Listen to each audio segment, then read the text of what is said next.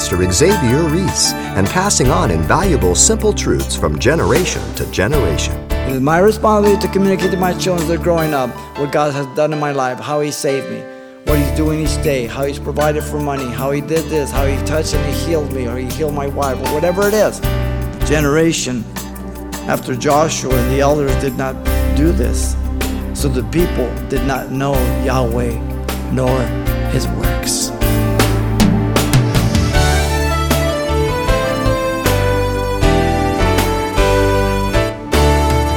Welcome to Simple Truths, the daily half hour study of God's Word with Xavier Reese, Senior Pastor of Calvary Chapel of Pasadena, California. Technology and experience over the years has provided investigators amazingly accurate methods of reconstructing premeditated crime, a devastating fire, or deadly automobile accident. Well, what if we had the means to predict behavior that results in this kind of demise? Well, Pastor Xavier says we do in a matter of speaking. Maybe not for all unforeseen circumstances, but at least a fair warning for the resulting harmful outcomes of compromised living to the simple truths of God's Word. Let's listen. The message entitled Elements for Godless Living. The book of Judges is the blueprint of what a nation or a person must do to destroy themselves. So if you're interested in destroying your life, take good notes because this is exactly what America has done. I want to look at a broad view of the book of Judges in terms of five key elements that are responsible for an ungodly, decaying society. But the first one is the failure to follow strong leadership. Secondly, failure to drive out the unclean and the ungodly out of our lives. Thirdly, the failure to, of believers to marry unbelievers. Fourth, the failure of sincere repentance. And fifth, the failure of a generation that neither knows the Lord nor the work of the Lord. The fifth is the sum total of the four that begins. Now, let's begin here first with the failure to follow strong leadership. Judges continues, the book of Joshua, literally, history. The tragic record of the refusal to follow the strong leadership is engraved forever. You look at Judges uh, chapter 2, verse 10 and 12. Uh, it says, When all the generations had been uh, gathered to their fathers, another generation rose up after them who did not know the Lord nor the work which he had done for Israel. Then the children of Israel did evil in the sight of the Lord and served the Baals, the sensual gods. And they forsook the Lord God of their fathers whom had brought them out of the land of Egypt, and they followed other gods from among the gods of the people who were all around them, and they bowed down to them, and they provoked the Lord Yahweh to anger, all capital letters, the covenant God. They provoked it, knowing what they were to do, what they were not to do, they still did it. The two key phrases to describe the character of the period of Judges are as follows.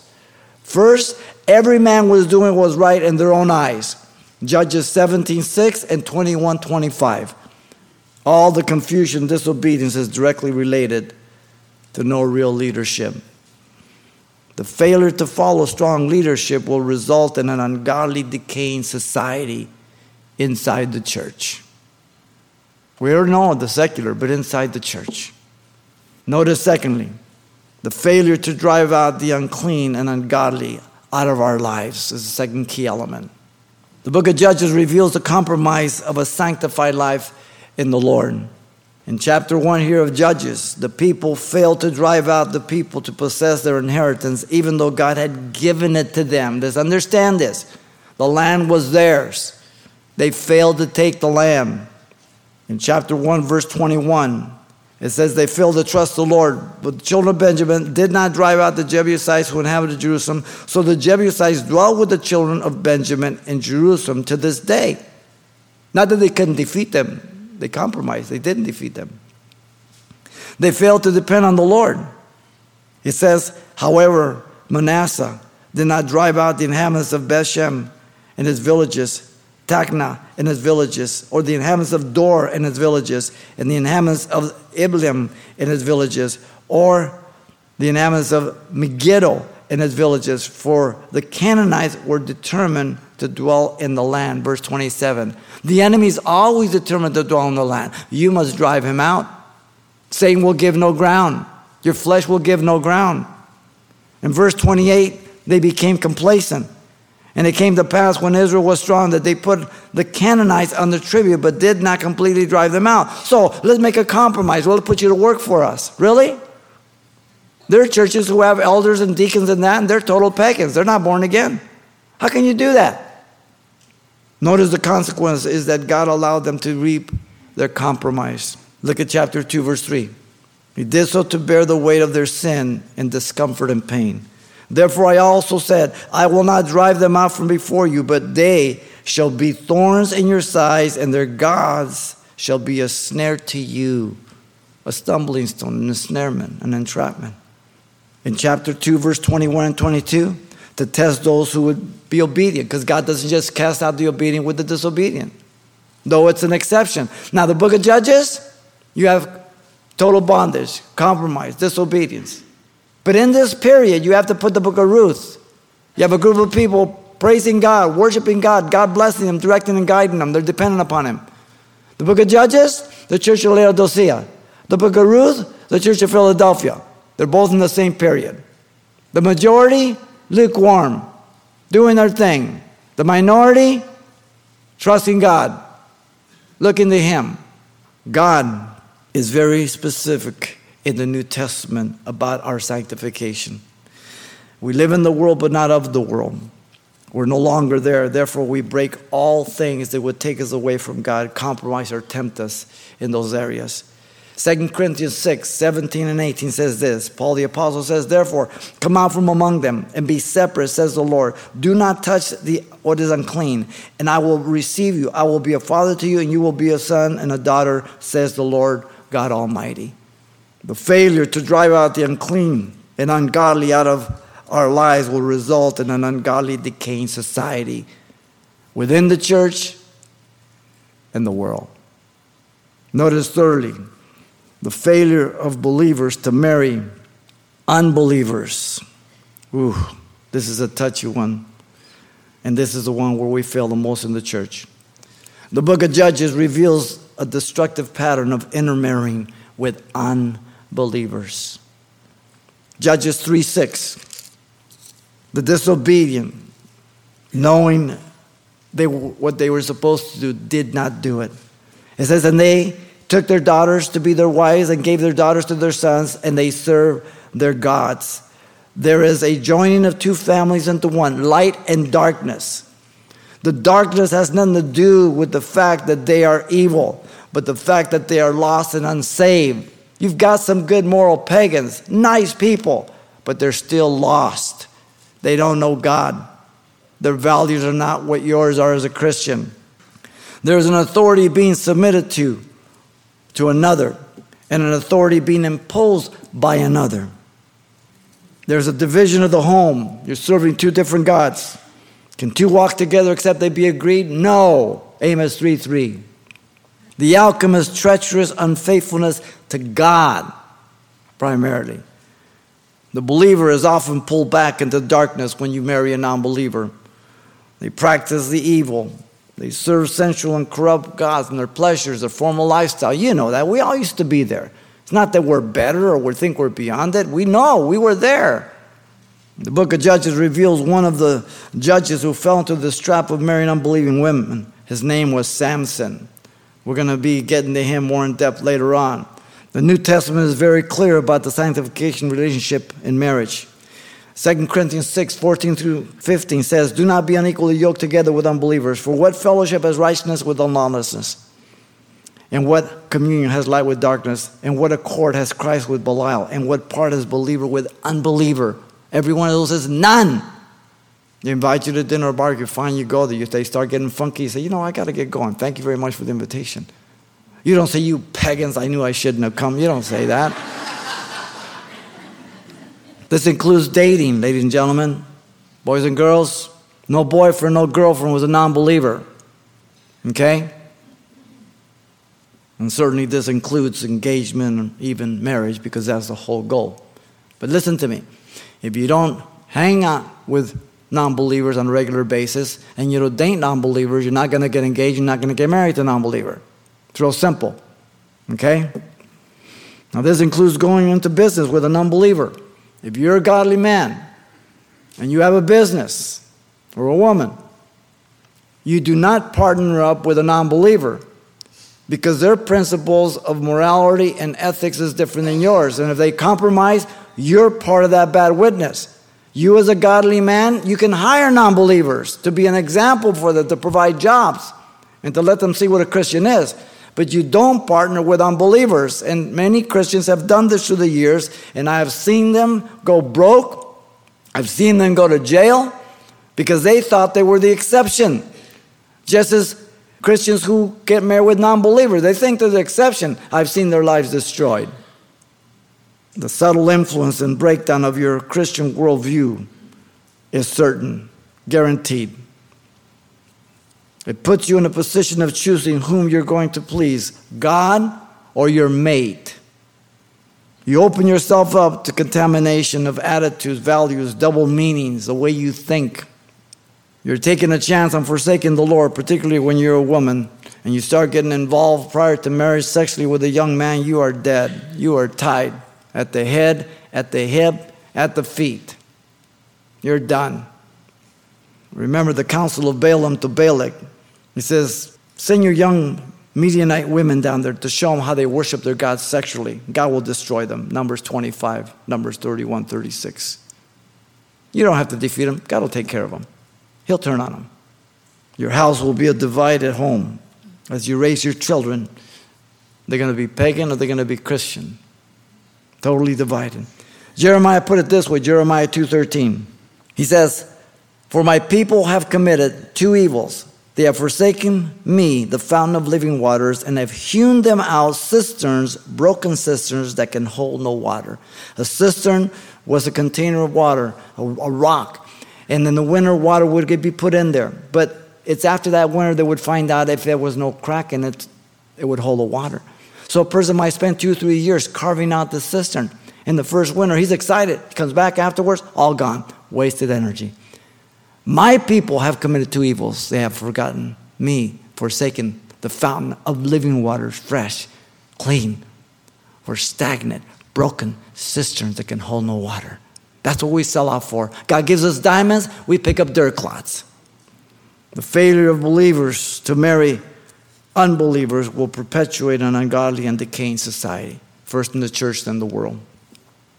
Notice, fourthly, the failure of sincere repentance. The book of Judges presents to us 13 judges, which indicates 13 stages of bondage. You have Othniel, Ehud, Shamgar, Deborah, Gideon, Tola, Jair, Jephthah, Ibzan, Elon, Abdon, Samson, and Samuel. Twelve men, one woman. The cycle of these 13 stages is marked by identical repetitious acts without any spiritual advancement or spiritual benefit. Apostasy, bondage, crying out for deliverance, deliverance, brief obedience, apostasy again. This is the picture of many Christians' life. And we use the political correctness of the world and the dysfunctional psychological explanations to excuse it. No, God has enabled you to get away from the alcohol, the drugs, the sex, or whatever it is. You fill in the blank. All you can say is, I will not. You cannot say you cannot. God has given you the same salvation He gave to me. It's the same straight across the board. But everybody's wimping out compromising. As you've got a church of bondage, worldly, Laodicea, lukewarm. The key phrases identify the insincere repentance. They're recorded for us. I can't give you all the references, there's too many, but let me give you some of the phrases. This is regarding the people of God. They wept, whiners without change. They forsook the Lord. The anger of the Lord was hot against Israel. The Lord raised up judges to deliver them, but they went back. They reverted to behave more corrupt than their fathers. Israel played the harlot. The children of Israel did evil in the sight of the Lord. 13 judges, 13 cycles of insincere repentance. Insincere repentance. Tears don't mean anything. Words don't mean anything. Give me some action. Let me see the evidence of it. There are many men in prison who are sorry for what they did, but they're not sorry for the crime. They're sorry for the consequence. This is not repentance, it's mere regret for the consequence on your life. An emotional outburst of crying and sorrow with expression of remorse over what one has done is not necessarily sincere repentance. The individual will have a good cry, a period of gloom, only to go out and commit the same thing over again. Remember? Oh, I'm never going to do that again. Next weekend, here we are. Brings forth death. Each time, the act of sin having a lesser effect on the regret of doing it or even thinking it was wrong because it progresses, right? Matthew 3 7 through 9 says, But when he saw many, speaking of John the Baptist, the Pharisees and the Sadducees coming to his baptism, he said to them, Brood of vipers, who warned you to flee from the wrath to come, therefore bear fruit worthy of repentance, and do not think to say to yourselves, We have Abraham as our father, for I say to you that God is able to raise up children to Abraham from these very stones. You make sure you're not just going to church, you make sure you are the church. You make sure you just don't remember the Word of God and memorize it, but that it go deep in your heart and transform you. There's a big difference. True biblical repentance brings about a change of heart and a change of mind with a change of life. There's not only an emotional regret of the consequences, but the primary regret is the very act that was committed. You know it was wrong. And the recognition is it's primarily against God first, then man. When David committed adultery with Bathsheba and killed Uriah, it says, Against you and only you have I sinned, Lord. First it's against God, then it's against or with other men and women. The specifics of biblical repentance is characterized by four things recognition of my sin, the confession of my sin, the abandonment of my sin, and whenever possible, restitution of my sin. But it's not always possible, nor is it wise to try to make restitution. So you have to use discretion. That's biblical repentance. Paul the Apostle provides for us the biblical definition of true repentance in 2 Corinthians chapter 7, 9 through 10. Listen first to verse 9. Godly repentance benefits the person repenting. Now I rejoice, not that you were made sorry, but that your sorrow led to repentance, for you were made sorry in a godly manner, that you might suffer loss from us in nothing. He's talking to Christians. They were carnal, they were visiting temple of prostitutes, they were involved in pagan sacrifices. And he says, You have to repent, and it's only for your good. It's going to benefit you, through repentance. Secondly, in verse 10, godly repentance leads to eternal life, not regret, which is worldly death. For godly sorrow produces repentance leading to salvation, not to be regretted, but the sorrow of the world produces death. We don't learn. How often a guy gets busted with a DUI? I'll never do it. Next evening, he's there. The drug addict, the fornicator, the adulterer, the thief. We don't learn. We're bound, we're slaves to our sin nature if we don't use the Word of God. So the failure of sincere repentance is regret for the consequence in an ungodly and decaying society. If it's not sincere, it just keeps going. Notice fifth, the failure of a generation that neither knows the Lord or the work of the Lord. The book of Judges reveals a devastating fact resulting from these four elements of an ungodly, decaying society. A generation came to know not God nor the things of God. It didn't begin there. He's talking to the people of God, not the unbeliever, the people of God. When all that generation, Judges 2:10, when all that generation had been gathered to their fathers, another generation arose after them who did not know the Lord nor the work which he had done for Israel. I read that the beginning and that principle. Here it is full circle. Wow. They did not know the Lord Yahweh. This can happen by the parents not teaching the children the Word of God as well as not living it out. There's a great responsibility to us as parents. This can happen by children and young people rejecting the teaching of the parents and not embracing it for themselves. So, on the one side, it's the fault of the parents if that's the case. On the other side, it can be the children. It's not always just one or the other. Okay? It can be on both ends. They did not know the work of Yahweh, what He had done for Israel. This can only happen if the past works of God are not communicated by the parents. Parents are busted here. Okay? It is my responsibility to communicate to my children as they're growing up what God has done in my life, how He saved me, what He's doing each day, how He's provided for money, how He did this, how He touched and He healed me, or He healed my wife, or whatever it is. That I communicate these things. Don't wait till they're 18. They won't believe you then. The memorial altars to remind them about God and the things that He did were all around the land. Memorials.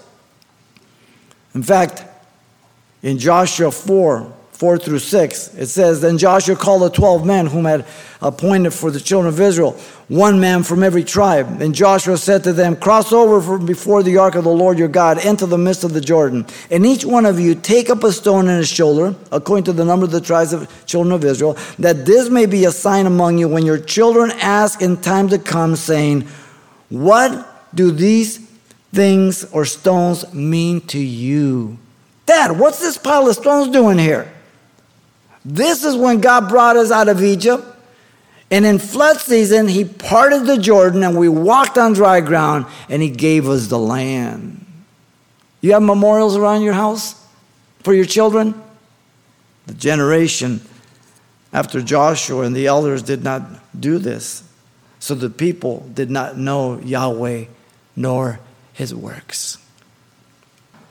There is one thing that will contribute to the downfall of a nation and people the failure to communicate the faith of Jesus Christ, the gospel. Absolutely. It's like leaven. It has been said that Christianity is always one generation away from extinction. America is headed in that direction. More people know about Pepsi Cola and Coca Cola in the United States than Jesus Christ. For the first time, nations of the world are sending missionaries to America. That's how bad we are. And the emerging church and the seeker friendly church is not helping matters, it's compromising the gospel, diluting it. The failure of a generation that neither knows the Lord or the work of the Lord has no restraint against living ungodly and in a decaying society. These are the five key elements responsible for an ungodly, decaying society in the book of Judges. It is a blueprint. If you follow it, you will do a good job destroying yourself and your nation. The failure to follow strong leadership, the failure to drive out the unclean and ungodly out of our lives, the failure to, of believers to marry unbelievers and the failure of insincere repentance.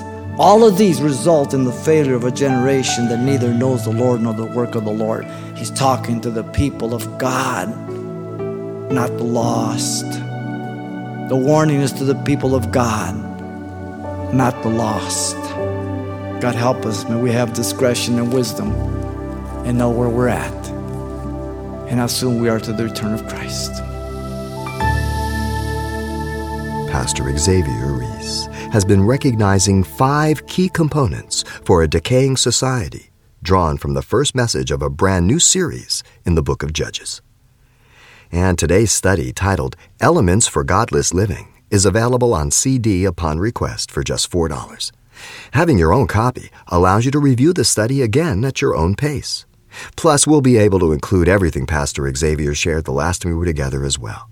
So, once again, the title to ask for is Elements for Godless Living, or simply mention today's date.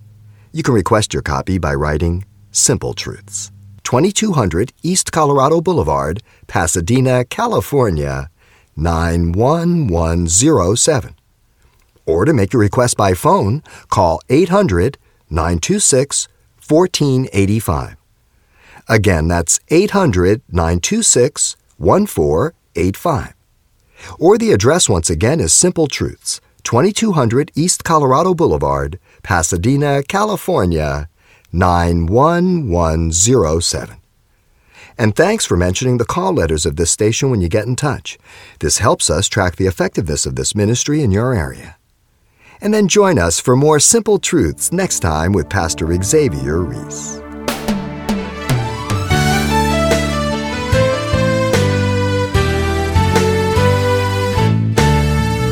Simple Truths with Pastor Xavier Reese, a daily half hour broadcast, is a radio ministry of Calvary Chapel of Pasadena, California. www.calvarychapelpasadena.com.